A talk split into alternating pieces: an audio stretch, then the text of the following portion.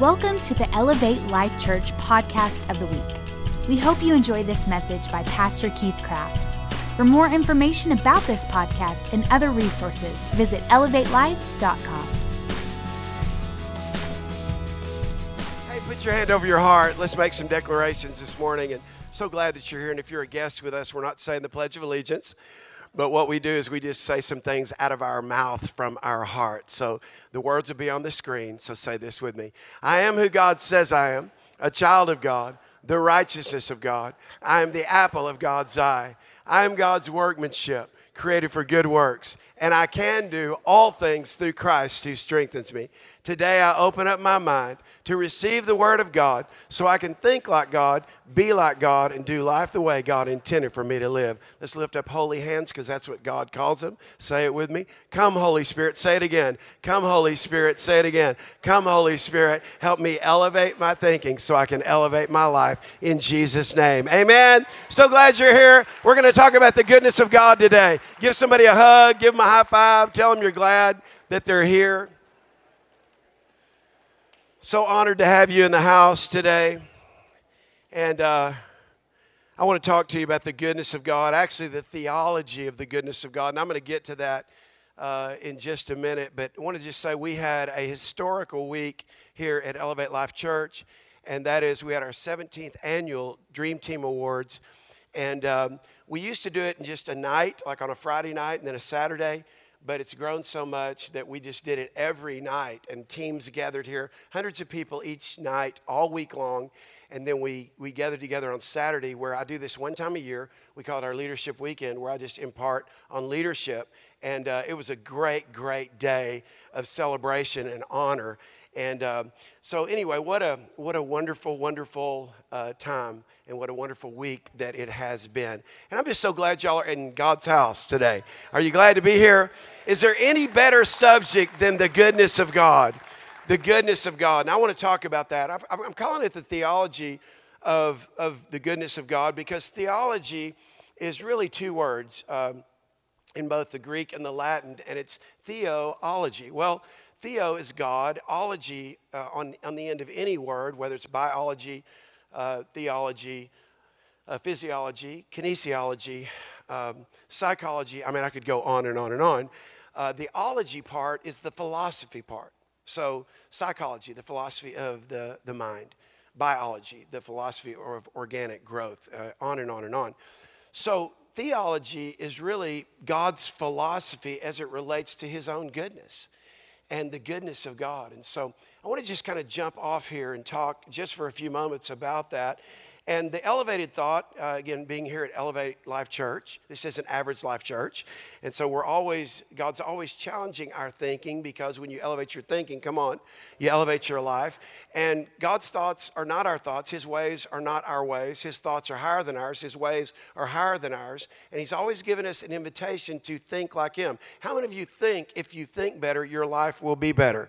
It really, really will be. And so, uh, the elevated or big thought is, and if you've been around church, how many y'all been around church some in your life? And if you hadn't been around church, we're going to introduce what I would call a cliche in the church, at least the church I, I came up in, uh, but it's more than a cliche.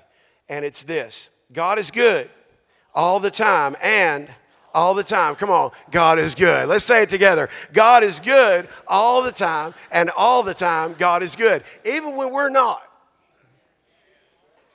Even when we're bad, God's still good. Even when we're not good all the time, God's good all the time.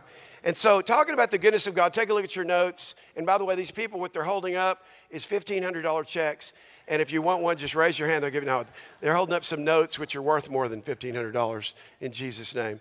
Uh, and they've got a pen for you as well. And again, if you're a guest with us, Pastor Sheila and I, and by the way, if you haven't met her, Sheila, stand up. Yeah, go ahead, baby. This is Sheila.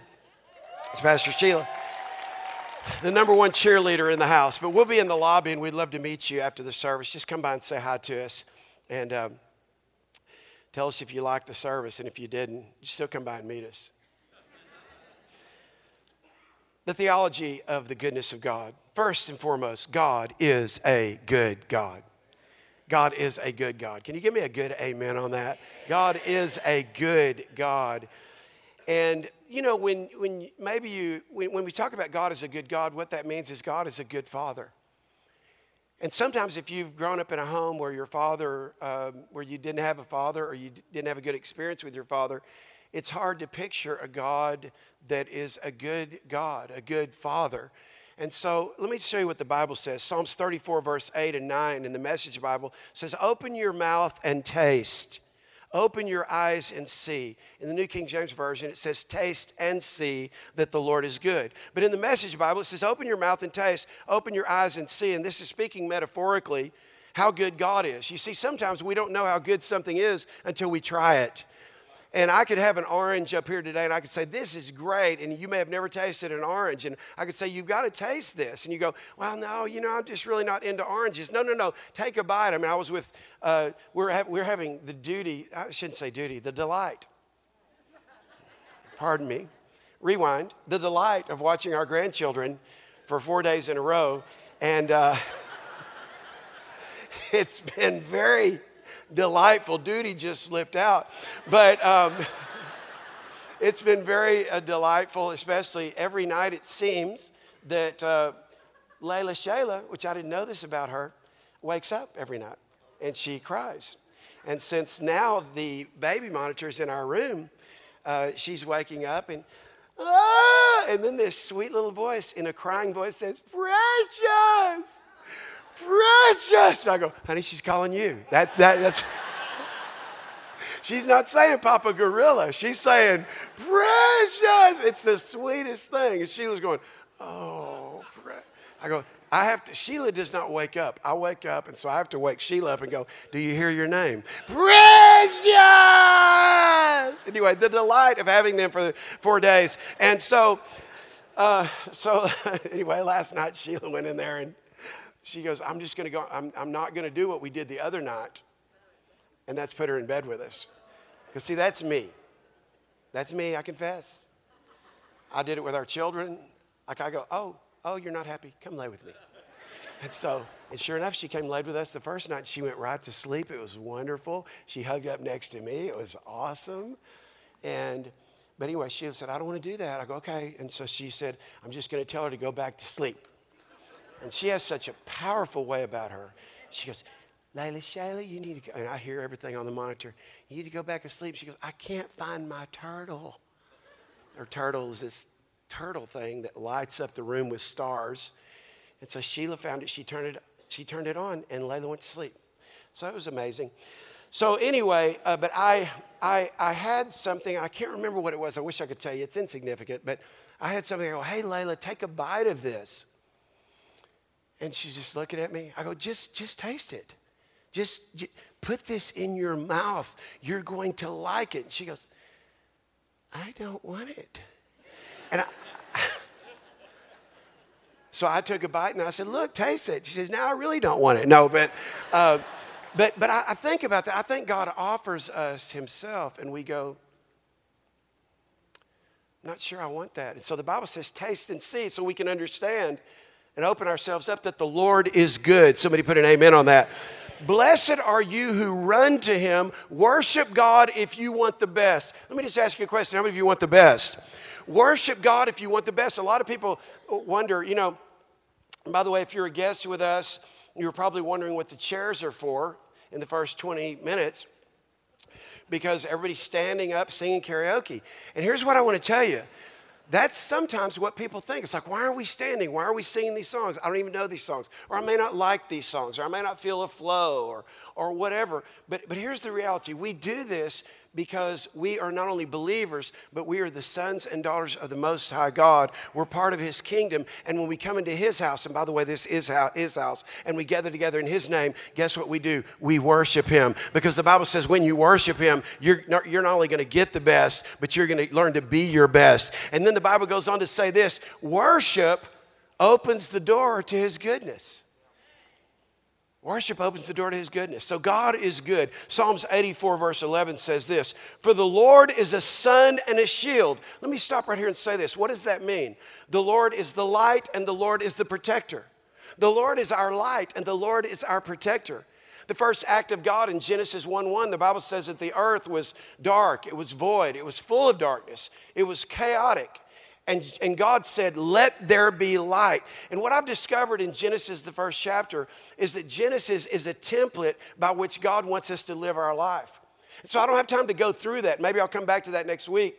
But the first act of God was he was in a dark situation. He saw the dark situation. He was in a void situation. He saw the void situation. He was in a chaotic situation. He saw the chaotic situation. And he, as God said, let there be light. And God wants us to understand something that if he is light, then Jesus came, who's God's sons, and says, Now you're the light. You're the light of the world, a city that cannot be hid. And he says, Don't light a candle and put it under a bushel, but let your light so shine before men that they see your good works. And they don't go, hey, you're a great person, but they glorify God because of you. So, God is wanting us to understand something. He is a sun and He is a shield, He is a light and He is a protector, and He wants us to be those kind of people that no matter what the situation is, we have the power to bring light and protection. So, God is a good God, for the Lord is a sun and a shield. The Lord bestows favor and honor. And I just declare over this house, I declare over your house, I declare over your marriage, I declare over your family that God has the power and the ability to bestow favor and honor. And in the name of Jesus, today, He is bestowing favor and honor because He's a good God. Put a big amen on that. And then I love this this is the Bible. No good thing does he withhold from those who walk uprightly. No good thing does he uphold to those who walk uprightly. You know, there's certain aspects about God that I'm, I'm convinced, and, and again, this is my opinion, but I, I'm convinced that you can't know certain parts about God until you become a parent. It, it's so difficult to understand how a parent feels about their child. And I, I'll, I'll say this today I, I, still, I still don't think my kids get it. I think Josh is starting to get it. I think he's starting to understand this little baby, this little life, and, and, and how he doesn't have to like conjure up feelings for the baby. He doesn't have to, he doesn't have to go, well, I, you know, I hope, I hope everything's going to go right. It's, it's constantly on his mind. I, I, I, don't think my kids still to this day, except now that they're be, are beginning to have children, Keela, as they're, as they're beginning to have children, can they understand how much we love them? I took a picture of Sheila um, this week and posted it on Instagram of her holding um, Livy Ray and Layla Shayla. And, and uh, I said, you know, I just look at her holding those babies and I go, it just reminds me of how you were with our children, but also just how you are as a person. And I think about God and the way He thinks about us. And I can tell you, I am, I am, um, I'm not delusional to think that there's people in my life that think about me all the time. In fact, in this uh, very delightful few days, Pastor Sheila was not at the first service. And here's what I said in the first service, and I will say this in front of her with assurance to you. This morning, Pastor Precious was not thinking about me. There wasn't one thought about me. She, she was about her duty, she was about her.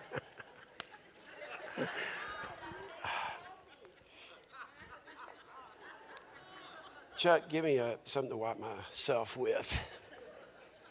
Um, I, I need to say that Sheila, Pastor Sheila, shouted from the gallery that she did get me a coffee this morning. And so thank you for that, honey. Yes, you did think about me. I wasn't saying you didn't, I was saying during the first service you weren't thinking about me. And that would be an accurate statement. Not that you didn't think about me this morning, but during the first service, you weren't thinking about me because you were totally inundated with these children. I mean, it's amazing how demanding uh, that. Here's what I'm telling you I'm not delusional in my mind to think that anybody would think about me all the time. And most of us don't even think about anybody thinking about us all the time. But here's what I want to tell you God thinks about you all the time. He thinks about you all the time. And I can tell you that throughout the day, I think about my children.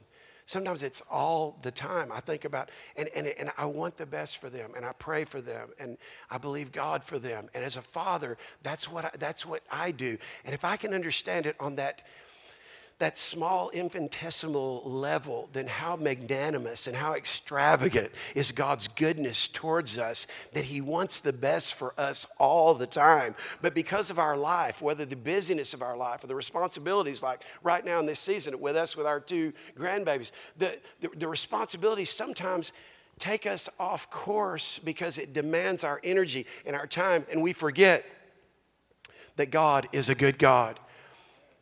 And he's always thinking, how can I bless them? He's always thinking, what can I do for them? He's always thinking in advance how much he loves us. You know, uh, until I went to college, I wouldn't consider myself a reader. Uh, I don't know about you. But I did read as a, as a child. I read uh, biographies. I love biographies. I was an athlete, and so I read every biography I could on athletes that I admired from, from Babe Ruth to, I mean, every biography or autobiography that there was about athletes. I remember going to the library in El Donald Elementary School, checking out books on, on athletes, because I thought, you know, even in my mind early, I was thinking, like, how did they become a great athlete? You know, how did they become a great person?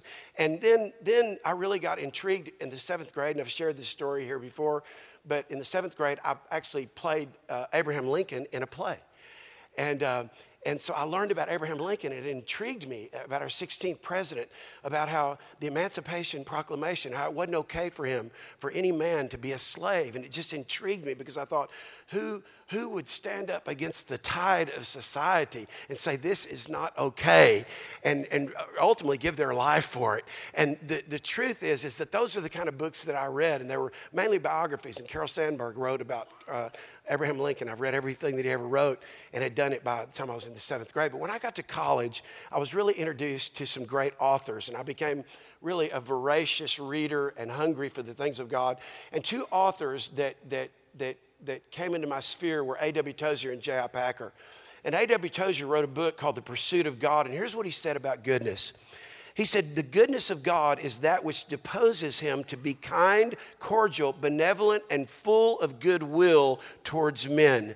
He is tenderhearted and quick of sympathy. Can you put an amen on that? And I remember in, in even reading that, allowing that to be planted in the soul of my spirit and to saturate my spirit that God is a good God, and that even when Jesus was announced by angels in heaven to shepherds, and, and here's, here was the announcement peace, glory to God in the highest, on earth, peace and good will towards man. Can I just tell you, God has goodwill towards you. You may sometimes think, nobody cares about me, nobody thinks about me, nobody, nobody wants good for me. You know who the most important person that would ever want good for you that's in your corner? It's God. And He has good things in store for you. He has good things just with your name on it. I think about Angela Schaefer and I think about how so many, so many tragedies by the time she was 15 and 17 and the marriages and the things. And then she meets Chris and then their life isn't going the way it should be. And yet, the one day everything shifted in one moment in a church service when she heard about the mercy of God and she stood up. And the rest of that story, she turned to that preacher's kid who wasn't living for God, who was still sitting. She said, Are you going to do this with me? And he stood up, and their life shifted that day, and they've never looked back. Free from drugs, free from alcohol, free from sin. And today, elders in our church and leaders in our midst, and I think about the goodness of God. J.I. Packer, in his book Knowing God, I remember the first time I picked up Knowing God, it was for a class, and I read it, and I went, oh my goodness, I read the first chapter, and went, okay, I got to read that again. And I wish I had Josh back then because he could have interpreted it for me.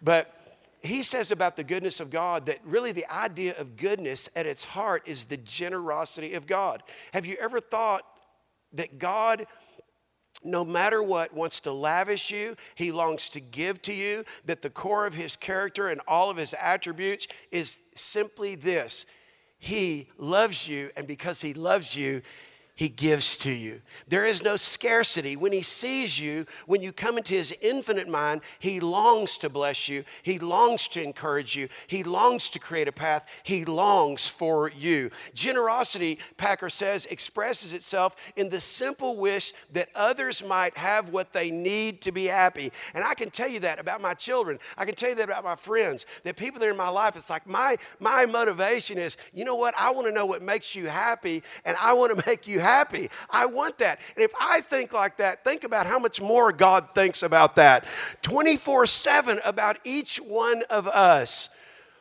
Well, I mentioned this weekend, uh, and you know, uh, one of the greatest lovers and the greatest givers that I know in our church uh, served faithfully in this house. He was a part of our original core when we met on November 3rd, 1999. And um, what was so, was it the second? I'll get it right. I, that's the only date I ever mix up, the second or the third. I don't know why, but I'm good with dates, but I don't, yeah, I got it. November 2nd. Everybody say it back to me. I've got it. Okay, so on November 2nd, 1999, about 23 or 24 of us met in a room in Buenas Nuevas, and um, I had the privilege of sitting with 12 of those people on the stage yesterday. So great that are still in this house, still serving faithfully. And um, and one of those people that was there uh, was a man by the name of Leif and Hope Angel. Leif and Hope Angel. And that, so they were there in that meeting.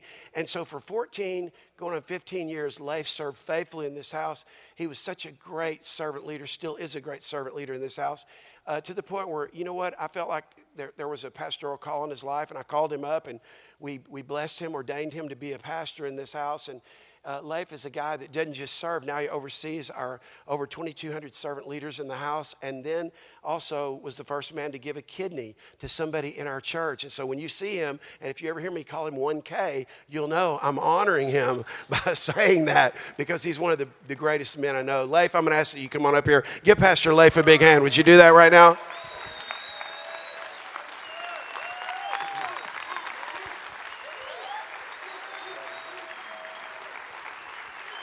Now, go ahead and be seated. Uh, I asked Leif just to share a story. I could have told the story, but he can tell a lot better because, uh, Leif, you, you shared something yesterday about the goodness of God, and I just wanted everybody to hear it. So, if you don't mind, just, uh, just share that story. Absolutely. So, uh, it was September of 2013, and a couple had moved from Chicago, Illinois to the Frisco area and began attending Elevate Life Church. Um, they went home for a couple of days, and as they were going to drive home, decided to drive through the night because, like Hope and I, I don't want to stay in a hotel. I want to just get where I'm going. And so they, they decided to do the same thing. So as they set out that night, uh, they're going to drive through the night and get home. Well, it was, uh, I think, in the Missouri area, is what he had said, that they stopped and got gas. And they got back on the road and they're driving down the road. And a couple of hours later, he gets that sick in your gut, cold sweat kind of realization that he's left his wallet on top of the gas pump at the last gas stop. So he and his bride now are driving through the night, and uh, they finally pull into the Choctaw Indian Nation Casino gas station in Durant, Oklahoma, at 3 o'clock in the morning and pull up to the pump. They have no way to pay for the gas they need, but they pull up and park beside the pump and just bow their heads and just say one of those crazy prayers God, I don't know how you're going to get us out of this, but could you please help? And I want to put a pin in that story just for a minute, and I want to come back to a different story. I promise I'll come back to this one. But it was about a year before I joined staff that I was uh, uh, a regional sales manager for an industrial control repair and uh, automation company. And I was traveling at the time in Arkansas, and I got a, I got a phone call from my very favorite clients. Um, Shane at, at Flex-N-Gate in Ada, Oklahoma, called me up and said, uh, Listen, we're in a bad spot. We're in a jam because we've had uh, a part, a component on our production line, a critical part, crash. And I mean it crashed in the sense that it almost caught fire and was literally smoking when they caught it and pulled it out of the machine and, and put it aside. They put a second, the backup unit in place, and it failed immediately. So they put the backup to the backup in the unit, and it failed within a very short amount of time. And then they were lying down. The entire production facility is stock still. So he calls them, says, Leif, this is like a seven figure type of problem, a seven figure a day type of problem. What can you do to get me running right now? I had a great idea. So here's what we're going to do. We're going to take all three parts that failed, put them on, uh, put them with a courier, and put them on the first flight you can get from Oklahoma City to Detroit. I'm going to get on the phone with our best tech in Detroit and tell them to go, clock out and go home and get some sleep and meet these parts at midnight and he's going to pick the best of the three. He's going to repair it all night long and get it ready for the first flight back to Oklahoma City. I'm going to change my course and divert. I'm going to go to Oklahoma City. I'll be waiting on it at the airport when it, when it lands, and I'll drive it to you. We're going to get plugged in and get you back up and running. You're going to be down for less than 18 hours. It's going to be great. He's thrilled. I'm super proud of myself. and we're moving on. So I got to Oklahoma City and I was ready the next morning until I got the phone call that said that they, they put it on a test stand after the repair and it failed test. They couldn't ship it. Okay, a little bit nervous now, but we, we made arrangements. It was going to be in the second flight. The repair took longer than expected, so we missed the second flight, but it's going to be in the third flight. Before the third flight, they put it back on the test stand and it failed test again. Now everybody's sweating. The company that was so happy with me the night before was not happy with me at all at this point. But they got the part repaired. It passed test. They put it on the fourth flight of the day. Okay, now we're going to be good. Until I got the phone call that the flight had been delayed. Now, is anybody here by this point, would you be aggravated, frustrated, irritated, all the above? I had to go to the freight counter of the American Airlines location there in Oklahoma City Airport and make best buddies with their freight agent at the desk and convince him to stay open late just for me. And so what I did is I bought him dinner. I said, hey, listen, here's some money. Go get yourself a dinner. And when you come back, the part will be here and we'll be good. So he, he finally agreed, and that's what he was going to do. So he goes off and he gets dinner. And about the time he leaves, you see the, the, the tram or trolley with uh, the parts that pulls back in the freight area. And we had very distinctive packaging. I could see my package on top. It's here, but I just sent the guy that I need to get it away for dinner this is going to be really great. And this is just working out perfectly. So he finally comes back. I get my hands in the part, uh, and I leave out of Oklahoma City about midnight to get to Ada, Oklahoma to take him this, this part. And we get to Ada, Oklahoma, and I get to the third shift manager. Now, I've had a really, really, really long day. He's just getting started. He's on a second cup of coffee. So we get the part plugged in. It works. He's back up and running. Life is good. And now he's so happy he wants to catch up and visit. I don't want to visit at 2 o'clock in the morning. But, you know, this is a customer service issue. I'm a customer relations kind of guy. Let's talk for just a bit. But I get out of it as fast as I can. About 2 o'clock in the morning, I leave Ada, Oklahoma, and I'm heading home. I'm not going to get a hotel. I'm going to head home. So I got gas in Oklahoma City. I don't need gas. But as I'm going down the road, I make the realization that I'm not going to make it home unless I get some caffeine too. So at 3 o'clock in the morning, I pull into the Choctaw Indian Nation Casino gas station at 3 o'clock in the morning in my black Chevy Avalanche, that's now my son's, and it's got my little white ELC cross in the back glass. It stands out like a sore thumb because everything else in the vehicle is black, and there's just a little white cross in the black win- in the back, on the back windshield. So I pull past them and park by the front door. They no sooner finish their prayer, this couple I started the first story with, no sooner finish their prayer and they look up and they see the white ELC cross. So I go inside and I'm going to get my caffeine, but before I go to the, uh, get my caffeine, I'm going to go to the bathroom. And it's three o'clock in the morning again in a casino gas station bathroom, and I hear a voice behind me that says, Excuse me, do you go to Elevate Life Church? you have to know I was not prepared for that question at that particular moment. Let's just say he interrupted my flow. So, in that moment of time, I'm not ready for this. But here's the thing because I've been a servant leader in this house for 14 years, I quickly do away with my first thought, which was, Excuse me, I'm just trying to get home. Could you please leave me alone? And I step into servant leader mode and say, You know what? I'm here to bless whoever God puts in my path. So I finish up and turn around and talk to him and say, Yes, I do. How can I help you? And he tells me his story, and we, we get him um, a tank of gas and back on the road. But I want to go back just for a minute and connect some dots. What if the part had passed tests and been on the first flight, or the second flight, or the third flight? What if the fourth flight hadn't been delayed? What if the, uh, the, the freight agent at the American Airlines counter had not wanted to go get a bite to eat? What if the third shift manager at 2 o'clock in the morning hadn't felt all chatty? Bless God. And here's another thing. What if I had turned around and snapped at them and says, Excuse me, I'm just trying to get home. Would you leave me alone? This is not the time for that. But here's the thing that morning, at 3 o'clock in the morning, they prayed a prayer. And in their mind, the goodness of God was that they no sooner said amen than they see the little white ELC cross. What they didn't know was that God was answering their prayer 36 hours before. And the amazing thing for me was the goodness of God to me was that He allowed me to be a part of a miracle He was doing in this couple's lives to demonstrate His love for them and His goodness to them. So I, I was blessed to be a part of that miracle, and they were blessed. But really, that's just one of those those those God moments that we have to look back and really connect the dots on, because you can you can see it's coincidence until you understand. No, that's God's goodness on display. Let's give Leif a hand and the goodness of God a hand. Amen. That's awesome. Awesome. Beautiful.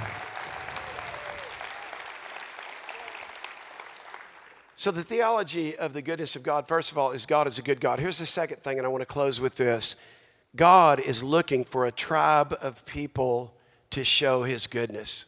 God is looking for a tribe of people to show his goodness. You know, we talked about the Dream Team week this last week and the, the uh, awards that were given out. You met Angela and Chris Schaefer, who were our first MVP award winners, our most valuable players 17 years ago. Well, 17 years later, yesterday, we gave our 17th MVP award. Just wanted to show you a little clip of the week and then also show you who got the award. So take a look at this.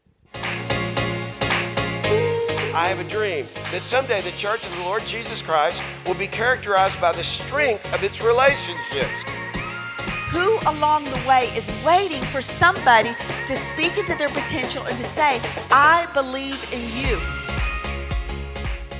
And ladies and gentlemen, for the final award, which is the MVP award, take the pleasure, Sheila.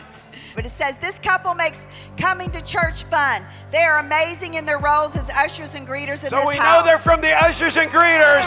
Alonzo and Heidi. So bright and it's so beautiful, and it's because of all of you. And it's because of the culture of this house. And we adore every single one of you, and it's such an honor. And all I can say is, God is good. Yeah, yeah. So God is looking for a tribe of people to show his goodness. Why would God have a chosen people? Have you ever thought about that? Most people, if you were to ask them, who are God's chosen people? The answer would be, well, the Jews. Of course, they're God's chosen people. But what people don't realize is eh, this is what the Bible says.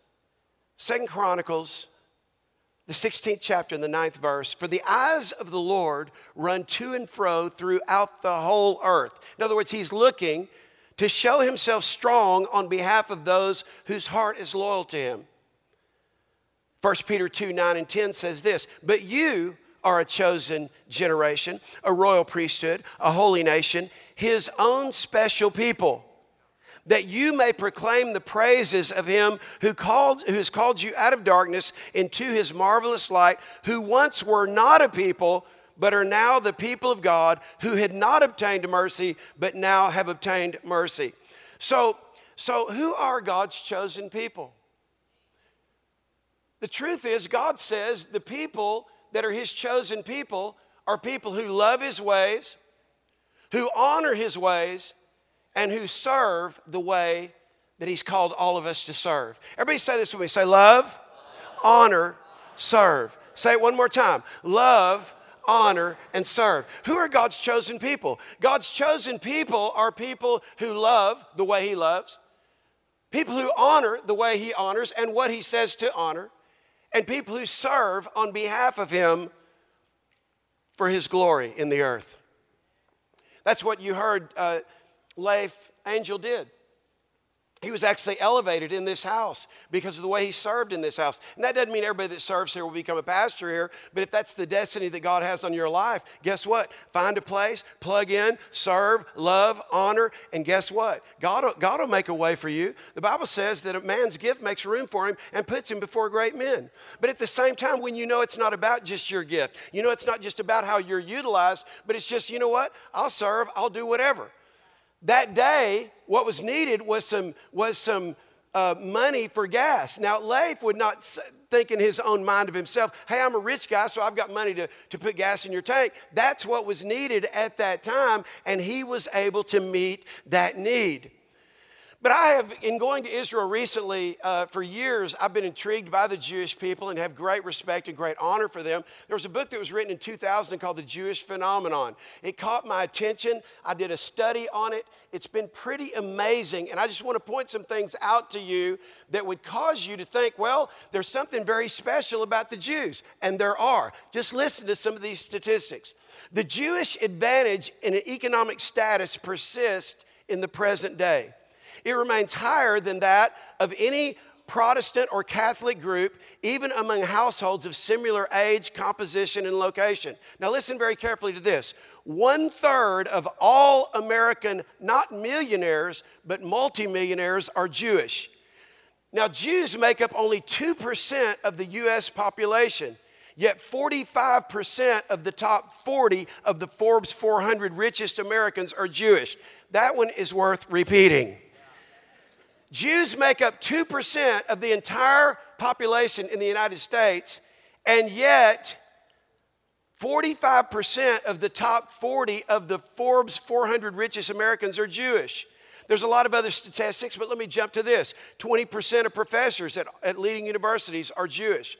40% of partners in leading New York and Washington, D.C. law firms are Jewish. 30% of American Nobel Peace winners in science are Jewish. 25% of all American Nobel winners are Jewish. And so you say, well, then God must have his hands on the Jews. This is very interesting. In this book, and, and again in other, in other sources as well, I just want to point something out to you. Is, are the Jews a race of people? Are the Jews Jews because they're religious? Are the Jews Jews because they're from Israel? What makes a Jew a Jew? Listen to this. Despite the commonplace references to the Jewish race and the Jewish religion, Jews can best be understood as members of a tribe. Hmm, members of a tribe.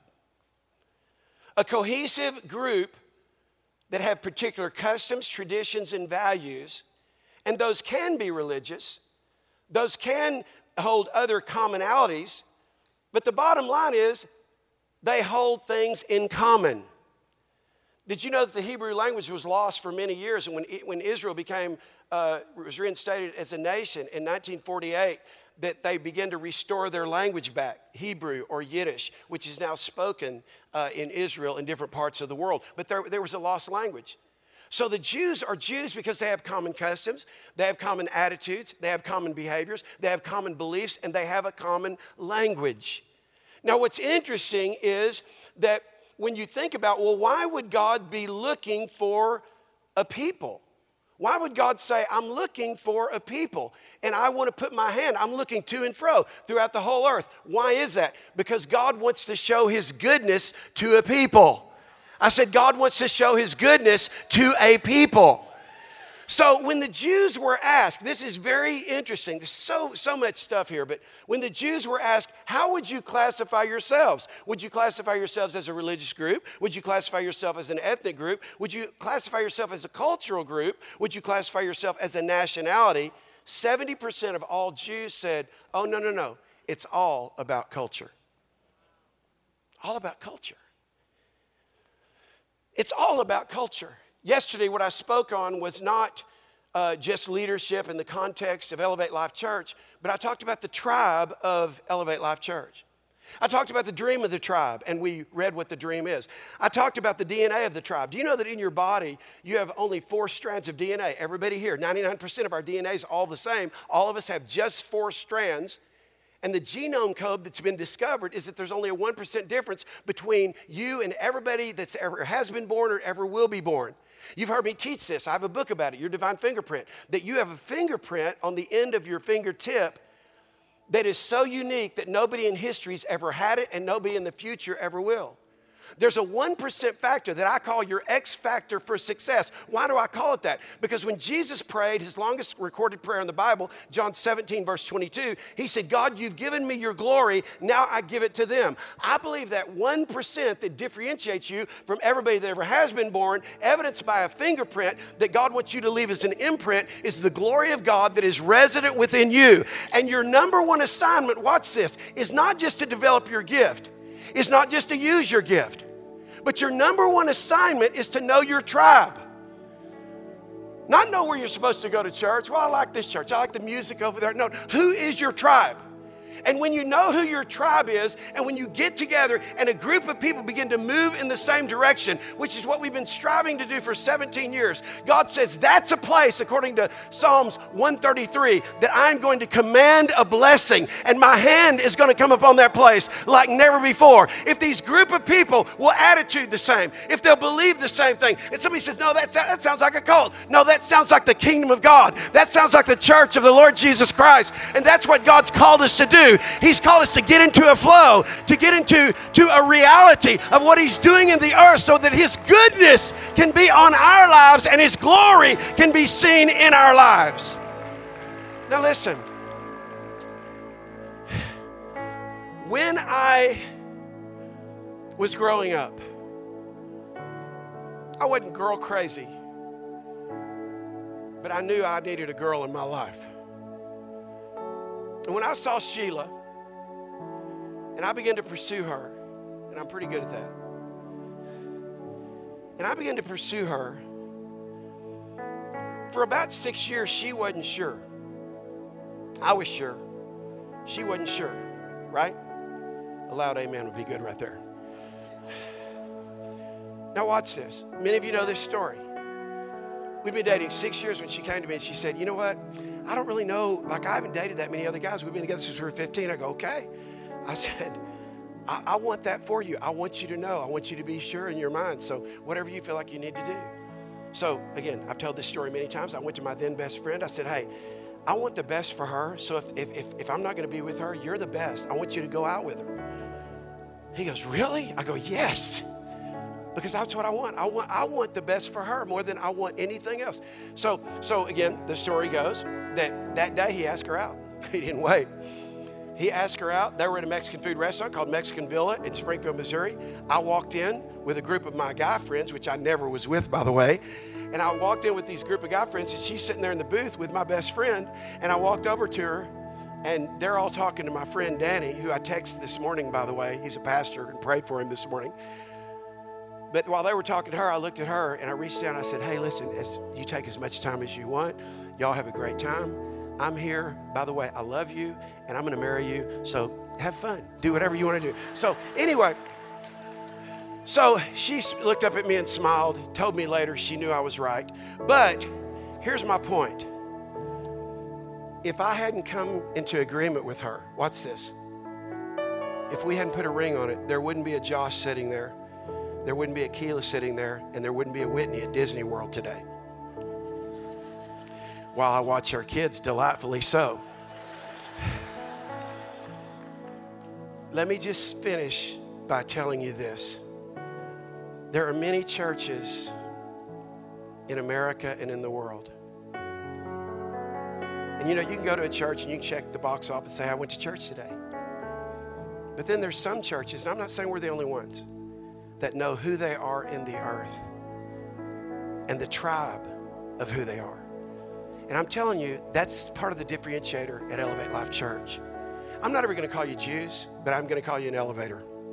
If you're here, you're an elevator. Well, what does that mean? When you elevate your thinking, you elevate your life. When you elevate your life, you help elevate other people's lives. And here's what we believe with all of our heart if you buy into the tribe, you will reproduce the best that's in you. If it's not our tribe, find your tribe. But find your tribe. Why? Because if any two of you shall agree as touching anything on earth, my Father in heaven will add his super to that natural. And the dreams and the visions and all the things that are on the inside of you are attached to who you're aligned with. So listen, you have to work through your stuff. We've had to work through stuff with Angela and Chris, or I should say, they've had to work through stuff with us if you're going to be in a long term relationship with people, if you're going to stay in the tribe, if you're going to be in the tribe, you have to fight for the tribe. And that's what God wants us to understand. So I just want to encourage you today.